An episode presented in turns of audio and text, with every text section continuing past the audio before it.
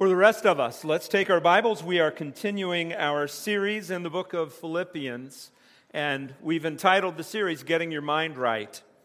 And as we come to this text, there are certain things we want to get our mind right as far as spiritual growth about. So let's talk about right thinking about spiritual growth. You know, uh, a number of years ago, I had the joy and privilege of teaching my teenagers how to drive. So much fun. It amazed me that a 15 and a half, just shy of 16 year old kid knew more about driving than I did. So, as I would point out things about driving and about the road, Dad, I had driver's ed. I already know about driving. Now, when you rode with them, it was a nightmare. The phantom brake on the passenger side does not work. I think I dented the floorboard a few times. And all of this was something that, that I experienced because they thought they knew more than they did. And you know, as I thought about the passage before us this morning, I thought, how many times are we like that in our spiritual lives? We think we know more than we do. Some of us can fall into the trap of thinking, I have arrived spiritually. But the people that I know who are really growing in their faith understand with clarity that the whole spiritual journey is a marathon and not a sprint. It is in it for the long haul. We always have the opportunity for growth. When I was in seminary, I used to love to see our seminary professors whittle down those first year seminary students who came in and thought that they were God's gift to Christendom, that they were there to educate the professors. And in short order, they were informed that you don't know as much as you think you do. There's room for growth. So that's what I think we need to see as we go into this text the importance of understanding that we're all in the process of maturing in our spiritual walk, and our walk with God. So let's begin with the 12th verse. And as we pick it up in the 12th verse, we find that the Apostle Paul is sharing with us that he had not attained the position of really fully getting a hold of what it means to live that resurrection power that he talks about in the previous verses. You see, when we come into a personal relationship with Jesus Christ, we experience change. We experience God doing a work in our hearts and our lives, but that change takes time. And it's something that develops and matures over time. And at no point in our spiritual lives can we come to the place to where we say, I've finally arrived. I am now spiritual. Look in the dictionary by spiritual, and there you will find my picture. That's not something that we need to say to ourselves or even think to ourselves we all have this growth process that needs to take place. So look at what Paul says here in Philippians chapter 3, verse 12. He says this Not that I have already obtained this, or am already perfect, but I press on to make it my own, because Jesus Christ has made me his own. Isn't that a great perspective? When it comes to spiritual growth, we are always in the process of growing and learning. And we should be students of God's Word. We should be striving toward the things that God has for us to grow us in maturity, but never coming to the place of spiritual pride to where we think to ourselves, wow, I've really gotten somewhere spiritually. Now, we can look back and we can say, Thank you, God, for the change that you brought into my life, but we should never think, I've gotten to the place to where I need no more change. I'm perfect. In my first ministry, I had a college group of about 140 students. And in this college group, there were a couple of young men that came out of a faith tradition that taught that you could reach sinless perfection and they were under the impression that they had reached it. You never met two more arrogant people in all of your life. It was amazing that they could come to this conclusion, but that's where they thought they were. They thought that they had reached this spiritual perfection. Everyone around them immediately knew they hadn't. Just five minutes of conversation with them, and there was no doubt it ain't possible, and you haven't achieved it. But here, the Apostle Paul is, is, is letting us in on the fact that this man who, who writes most of the New Testament, this man who is an apostle, this man who is the quintessential missionary, planted more churches than anyone can even imagine, this man says, Not that I have already obtained it or become perfect. He hadn't reached that position, that place, to where he could say, I am now perfect. But what did he do? Rather than looking and constantly focusing on the areas that weren't perfect, he would strive toward further growth. Look carefully at this 12th verse. He says, I press on to make it my own. You know what he's communicating? He's saying, Look, I, I, haven't arrived spiritually, but just because a goal isn't immediately within reach, it doesn't mean that you give up. In fact, the loftier the goal, the harder you pursue it. The more you drive toward trying to see that implemented in your life, the more you try to see something transpire in your life that will cause growth. We need to push for that spiritual maturity, that spiritual perfection, realizing all the while I'm never going to hit it. I'll never come to the place to where I experience this fully. But I'm still to press on. I like what the Word of God shares with us in this text that we are not going to know everything that there is to know on this side of heaven. But you know what? There's coming a time where God will mature us, where God will bring us to the place to where we know what we just know in a limited way now with completeness. Paul said this in 1 Corinthians chapter 13 verse 9, for we know in part and we prophesy in part. But when the perfect comes, the partial will pass away. When I was a child, I spoke like a child, I thought like a child, I reasoned like a child, and when I became a man, I gave up childish ways. Now look at this 12th verse. For now we see in a mirror dimly, but then face to face. Now I know in part, then I shall know fully, even as I have been fully known. Paul is saying that while in this life we don't reach that place, that level to where we say, hey, I know as much as I should know, we'll always be growing. There's coming that time when we stand before Jesus, when we will know fully as we have been fully known. Isn't that a great hope? That's what we're to focus on. That's where we're to have our thinking directed Understanding that during this journey on earth, I am perpetually seeking to mature and grow in my faith. But there's coming that time where that experience will be brought to its fullness, and I can look forward to that. Why will it be brought to its fullness? Look again carefully at that 12th verse. I press on to make it my own because Christ Jesus had made me his own. We belong to Jesus.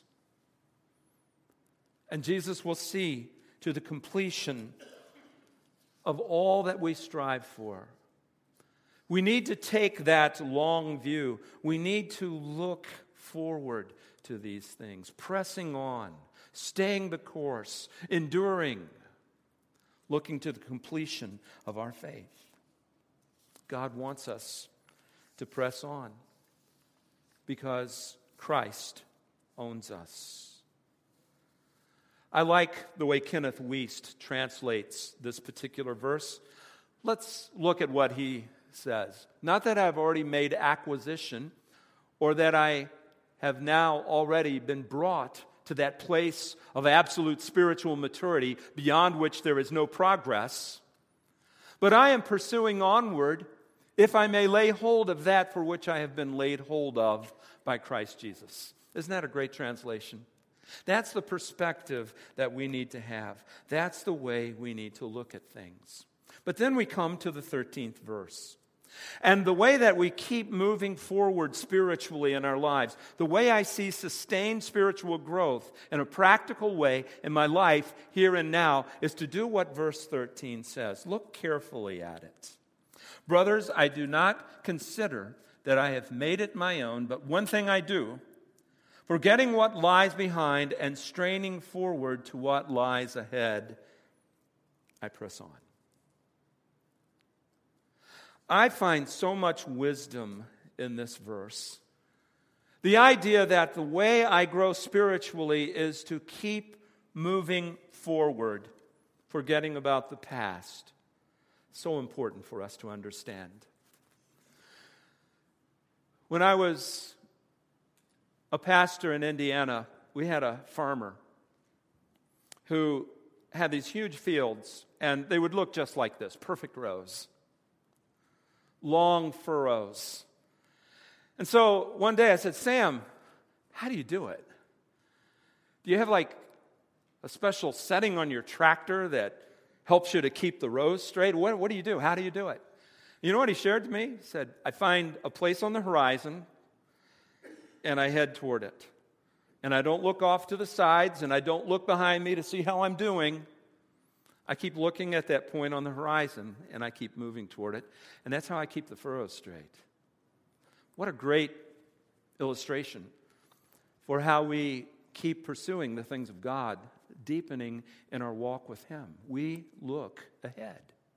Now, this verse talks about the danger of looking behind us. And there are two dangers that come with looking behind us. One, we can look at our failures. Isn't it easy for us to look back and say, wow, I blew it here? I really made a mistake here. And then we can just sort of take up residence in that failure. And all we think about is the failure, and it accuses us. It constantly stands before us as a reminder of our inadequacy. We really live in it. The accuser of the brethren, Satan, loves to take our failures and throw them in our face and say, Not a chance. You'll never grow spiritually because look at what you did here. No, we can't look into our past. We can't look at that and take up residence and allow those thoughts to cloud our hope of growing in our relationship with God. But there's another danger in looking in the past.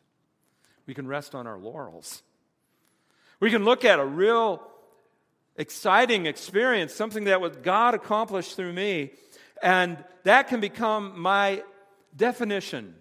At one time, I did this. And we can always think in terms of that success and then be satisfied with that success and never do anything else. Even churches can fall into the danger of the good old days. I remember when we used to do this. I remember when we were like this. I remember when this was accomplished.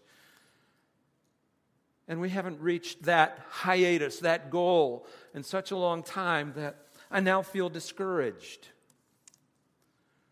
Forgetting what lies behind, we press on. We're in a different place, a different time in our lives or in our life as a church. And we need to move forward keep growing in our walk with God. Keep looking to what He has set before us.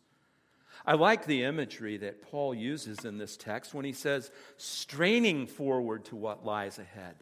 The picture that Paul is using in this text when he talks about pressing on in the 12th verse and when he talks about straining toward that which lies ahead in this 13th verse is that of a runner Paul loved to use illustrations of runners in so many of his writings. And in what I understand about running, if you are a distance runner, there's that time where you hit the wall.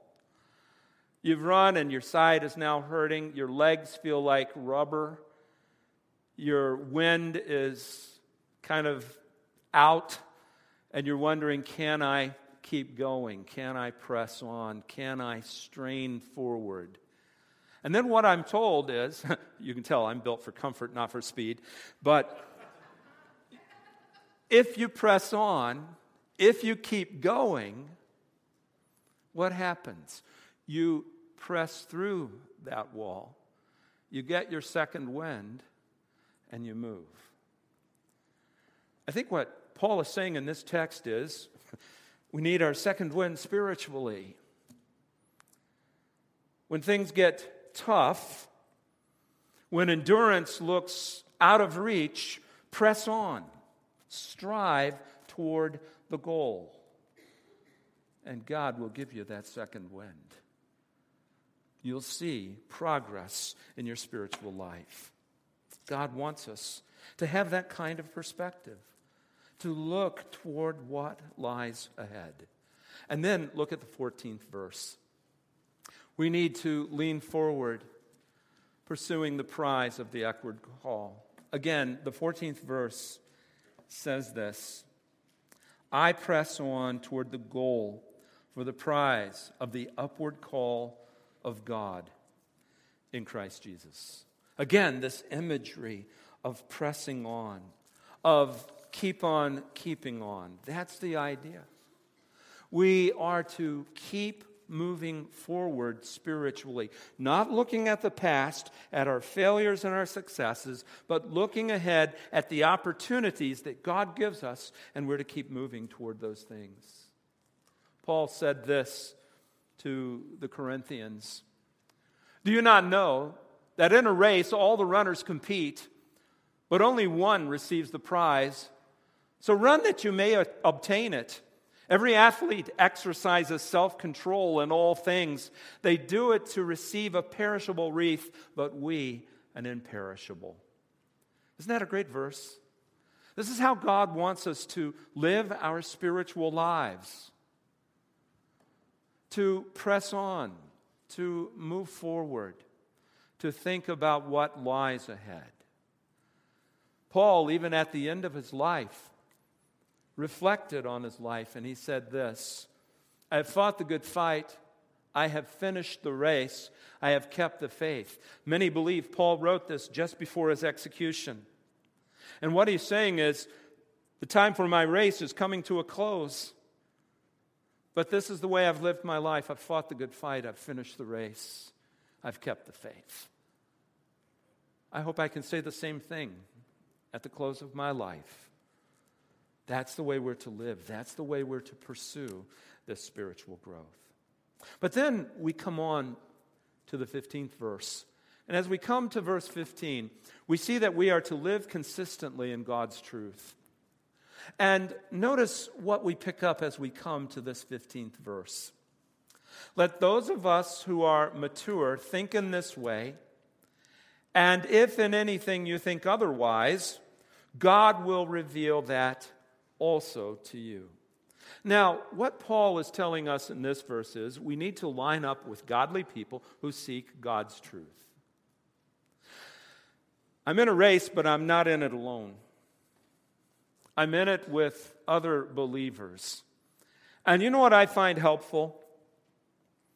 When I'm hitting that wall spiritually, I think about people who have walked with God a long, long time.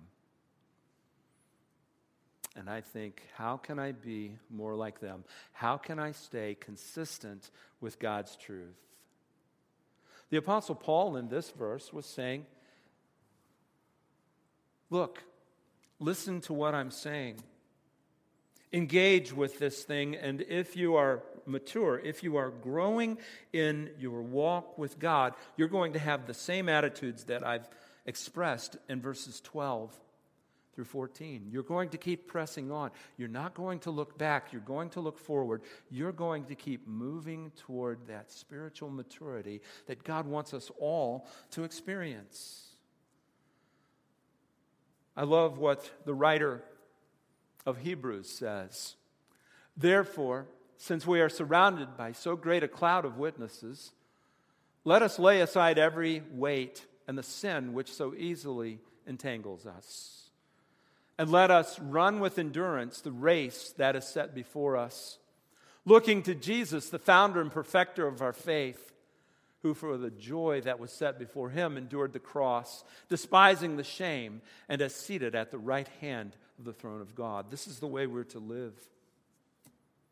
We have witnesses who have gone before us, who have lived in this way. We're to look at them. And we are to fix our eyes on Jesus, the author and the perfecter of our faith, moving toward Him. That's the key to spiritual growth. That's how we find that perpetual, ongoing growth in our lives. But then I particularly appreciate what else he says in this 15th verse. Let those of us who are mature think in this way, and if anything you think differently or otherwise, God will reveal that to you also.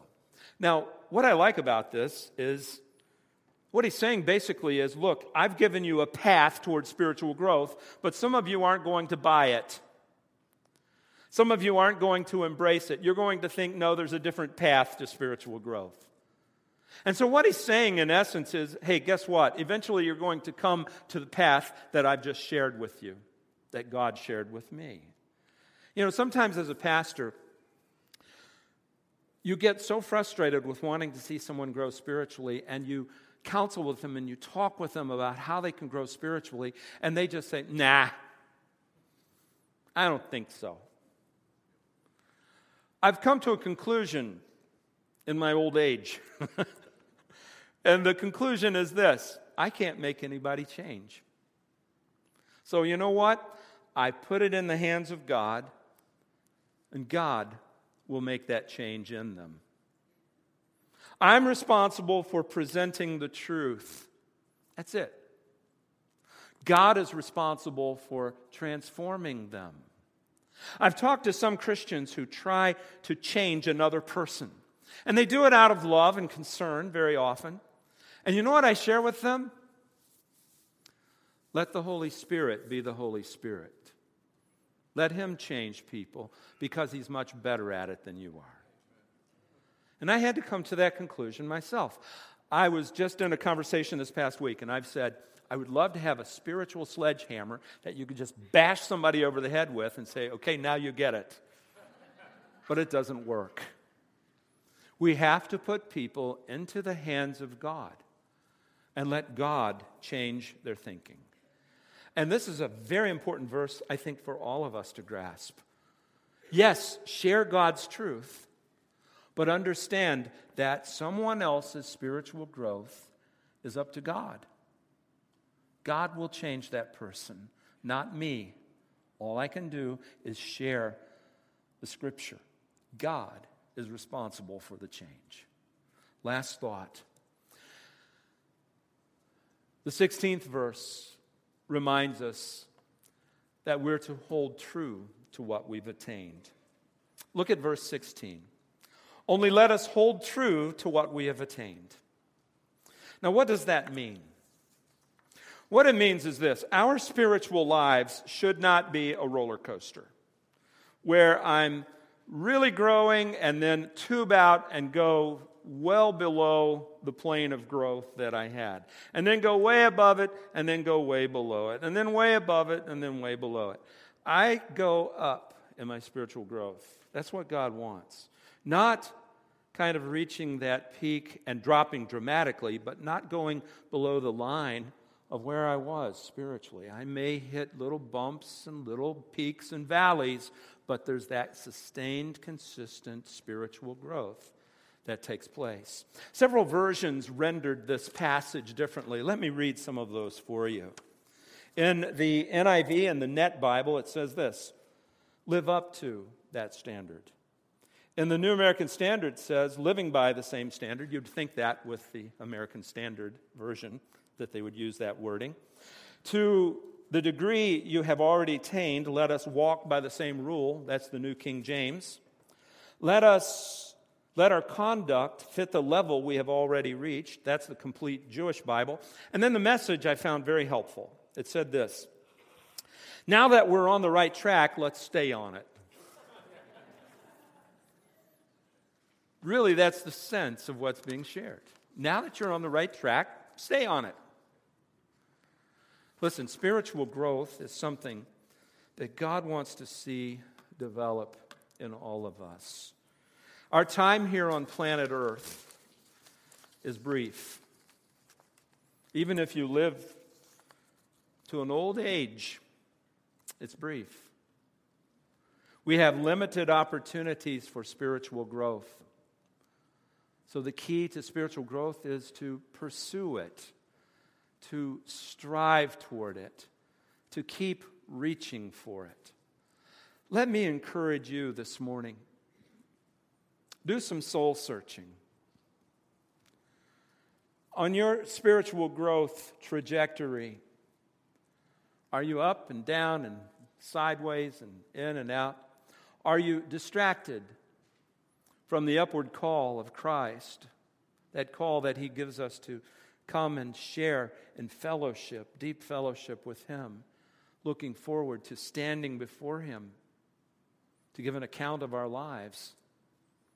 Are you thinking in those terms, or are you looking from side to side or behind, trying to figure out where your life is going? God has called you and me to spiritual growth. Pursue it. If you've stumbled along your path, your race, get back up and run the race. Looking forward, thinking about what lies ahead. That's the key to sustained spiritual growth. That's how you keep going. That's how you will ultimately experience the promises of God as He works in your life to transform you, depending on Him. Let's pray. Gracious God, thank you for this text. Thank you for the reminder that it is to all of us that we are to press on, to move forward, to seek to grow deeper in our walk with you. And God, that is my prayer for each one here this morning that we will grow deeper in our walk, that we will see you transforming us making us the kind of people that you want us to be, and that we will not resist that transformation. Lord God, I pray this in the name of the Lord Jesus Christ. Amen.